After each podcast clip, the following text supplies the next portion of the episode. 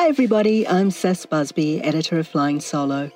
Welcome to our weekly podcast where we step inside the minds and lives of soloists and small business owners.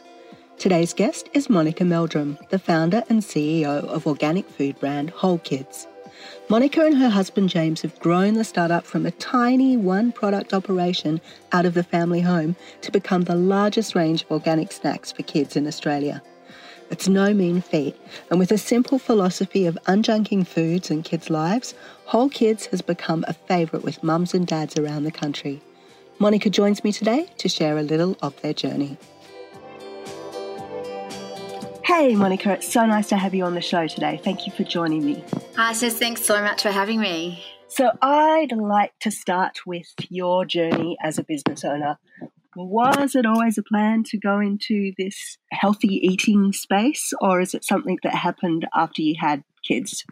Uh, actually, it was pre kids, but there was no plan to go into it. I had a real interest in health and nutrition, and it came about as a result of an aid program I had the opportunity to lead through the Department of Foreign Affairs when I travelled back in early 2000 to a remote village in North Sumatra to deliver aid to children living in poverty. And uh, at the time we went, it really changed my life. It made me question everything. Uh, I arrived in this village and I could see that the children, they really had nothing, yet they were so happy. And we had a range of things that we could do that was in keeping with the culture and the community to affect change. And we were all so struck by the children and felt that the best thing we could do was create a safe place for them to play and for the community to gather. So it was kind of one of those life changing trips that I took. And off the back of that, really came back to Australia. And I could see there was this rise in the incidence of obesity and childhood illness that was food related and was on a mission. I kind of vowed to create a business that could not only contribute directly to kids' health through my interest in nutrition, but also affect change and uh, create programs to improve social equity for children. So I think that the seed was planted during that trip. And from there, spent about three years doing all the hard work, researching the industry and coming up with a range of products before we launched. Yeah, and it's not an easy industry to crack, is it? No, it's not. And there's, I, I think perhaps in that there may have been a little bit of naivety as well. I um, loved the products that we created, but we were up against some pretty big businesses. So, you know, from the outset, it was like this David and Goliath, you know, uh, we would pitch our products and we've been up against some pretty big brands, but we're, we're so proud proud of you know how we've managed to crack the industry and uh, have you know consumers behind us and on the journey with us. And was the plan always to pursue an organic model? It was, yeah. We just really felt looking at the food industry that products, particularly for children, were just over processed. Many of them marketed as healthy, and you know, uh, big food companies were using all sorts of tactics to hook kids and mislead parents. And we just wanted to create and show that it was possible to create a really healthy range of products that was also good for the environment. Yeah, because that must have been frustrating in the beginning because when you joined the organic kids market, there really wasn't that kind of strictness around labeling that there is now. People could just you know, give something a name, organic, blah, blah. And parents would see organic, whatever on the label and think, oh, I'm giving my kids delightful organic food. But actually, it just was organic name only. That's right. I think when we started, organic was very much on the fringes. It was considered pretty hippie. And then the industry went through the stage of it not being very well regulated. So it, exactly that was happening from natural organic became the next big marketing tool. And so we worked with with Australian Certified Organic and just lobbied really hard for some regulation around the standard and also just building awareness around the certification logos to look for. But I think the industry has come a really long way since. It's amazing to think that that education piece didn't exist until just a few years ago. no, I know. um, so then tell me, what was the first product that you, you launched with? So the first product was just a little box of organic sultanas that were completely free from oils and from sulfites. So a very natural product. And that came about as a result of just seeing my nephew who struggled with severe asthma and allergies and his mum complaining that, you know, even something so simple was loaded with additives that were known to cause asthmatic reactions in children. So after meeting some organic growers locally, we decided, you know, even something so simple would just be a real support and help to parents. And then you expanded the line. How was that process scaling from bringing out one product to then you now have many products in the market? What was that like for you?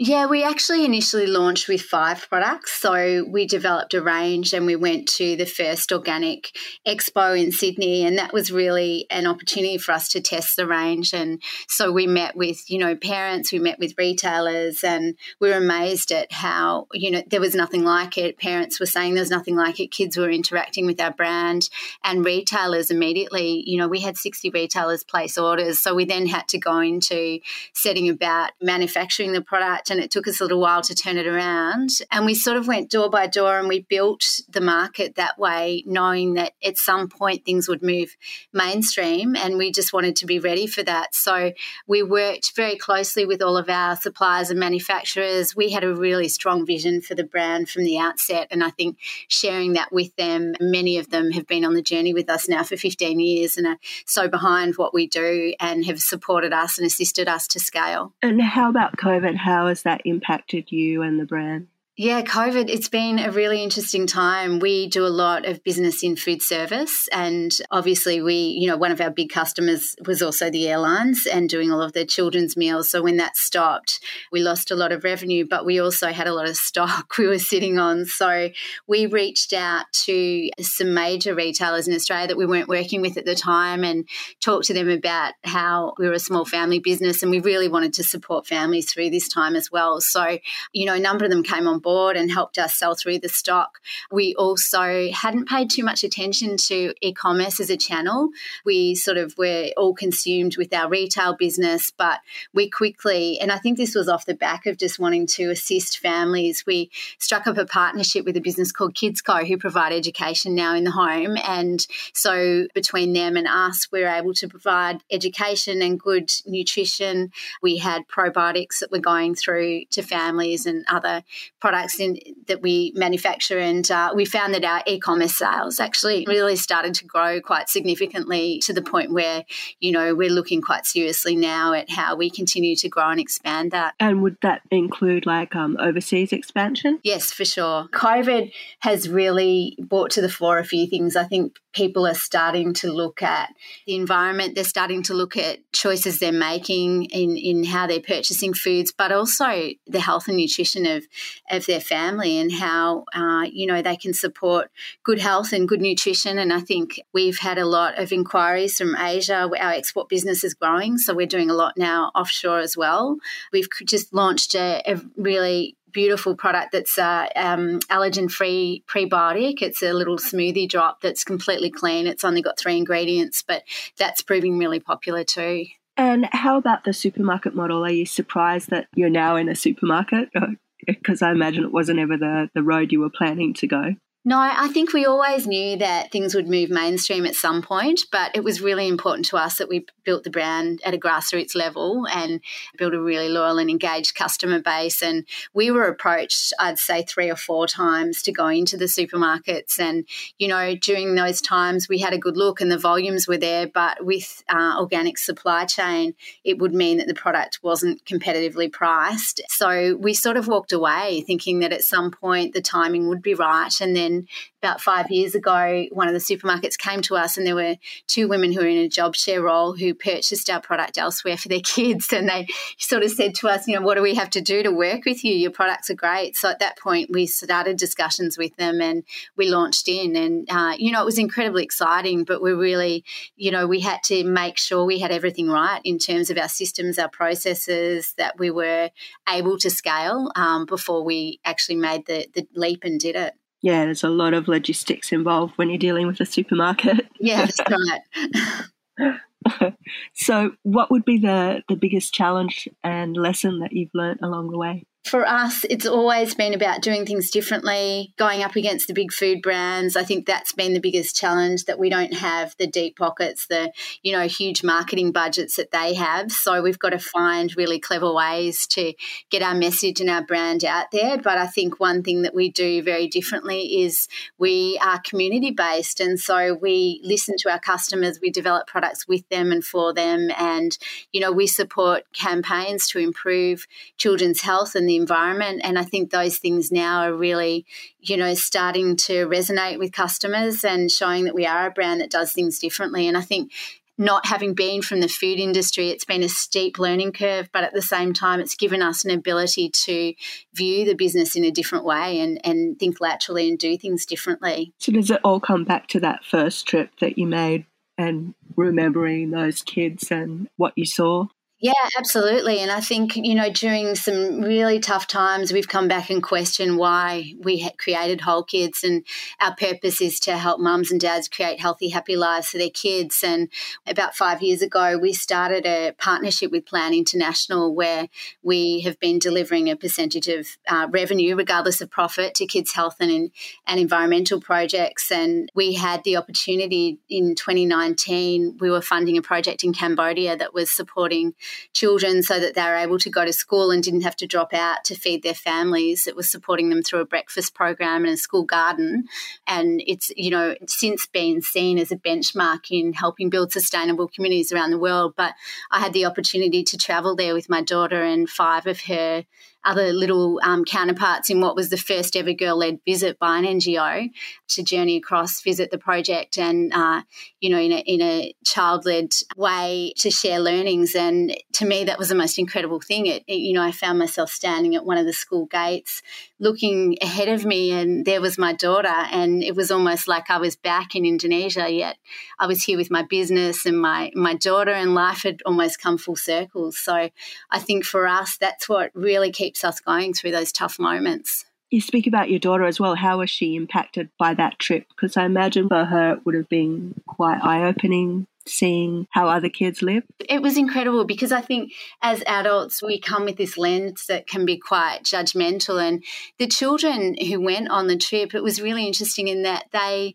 saw so much opportunity and so much richness in, in the school garden and the project. They sort of said, you know, I wish our school was this big and had these beautiful gardens. And, you know, I think they realized that we can all make a difference. But for us, it was really just broadening their perspective. I think they had the opportunity to do a home visit where they went to visit a little girl called Gui who was at the school, and uh, she lived in, you know, her kitchen was outdoors. She lived in a house that was really just a, a wooden kind of shack, and seeing that and um, talking to the girls about how you know education is just so important and how this program is really giving Gui an opportunity to. All she wanted to do was become a Khmer teacher, and she will go on to do that. And you know how we spoke to her mother about how she didn't have that that opportunity and all she wanted for her daughter was for her to, to experience literacy and get an education. And i think the girls were really um, you know they took that with them. They went back to their school. They looked at ways that they could improve the school environment based on what they'd seen. So it was just a fantastic shared learning experience for them. So it always comes back to purpose and passion for you Absolutely, 100%. I couldn't do it otherwise, I don't think. And I think that's the beauty of having your own business is also to have that purpose, that passion, the vision, you know, and really seeing that come to life. It, it's so rewarding. And, you know, having a team that are just completely committed to that as well. And you're part of Westpac's Business of Tomorrow network. Can you tell me a bit about that? So we were named in the Business of Tomorrow, the top 20 businesses of tomorrow program in 2019, which was it was huge. We had the opportunity to travel to the US and to visit some of the, you know, biggest businesses in the world and brightest minds in business. So we had an opportunity to meet Allen Blue, who was the founder of LinkedIn. We went to Airbnb and met the head of safety and trust, who was the ex-chief of staff um, serving to the CIAs who served under President Obama. So some incredible minds, you know and uh, in addition to that, Westpac had a mentoring program. I think we identified that one of the biggest things for our business was growing awareness and that we were up against some of these big businesses with big marketing budgets. And so, in addition to Mia Freedman at Mamamia, Westpac and uh, Mamamia put together an awareness program, which really got the brand out there and improved. You know, we could see the sales um, coming off the back of that through the supermarkets. And Westpac have been hugely supportive in terms of network as well. We the 20 businesses of tomorrow are all incredibly close. And, you know, when COVID hit, Westpac reached out to see how they could support, what they could do to assist us all. They, for us, have helped promote Whole Kids to employees through their business. In addition to the awareness campaign, have been fantastic in looking at and working through funding requirements both personally and, and as a business. So it's been really amazing in terms of how Westpac have supported and helped us scale in just so many ways sounds like it also opened up this amazing support network for you. Yeah, absolutely. And I think it's, you know, a range of different businesses. And, you know, I, think being an entrepreneur and when you're trying to scale a business and, you know, you're doing things so quickly, just having all of those um, others that are in it, that are in different industries to kind of network with and support and, you know, celebrate wins has been, you know, one of the biggest things, benefits of being on that program, really. So, would you recommend um, mentorship to people? Yeah, for sure. I would. I think um, that's sort of my first experience with mentorship for so many years. We've been doing it alone, and uh, you know, having someone there with so much experience to just bounce ideas off has been really invaluable. Awesome. I think that's just about all I've got time for. So thank you so much for joining me today. It was really great to hear about the business and your journey and sounds like onward and upwards. And I can't wait to see what happens next and find you conquering the world. that, uh, that, when we get to travel overseas again, the kids That's will right. be eating some of the whole kids' food from the plane. yes, absolutely. We're on a bit of a mission. So, um, yeah, thanks so much for having me. Thank you. Bye-bye. Bye.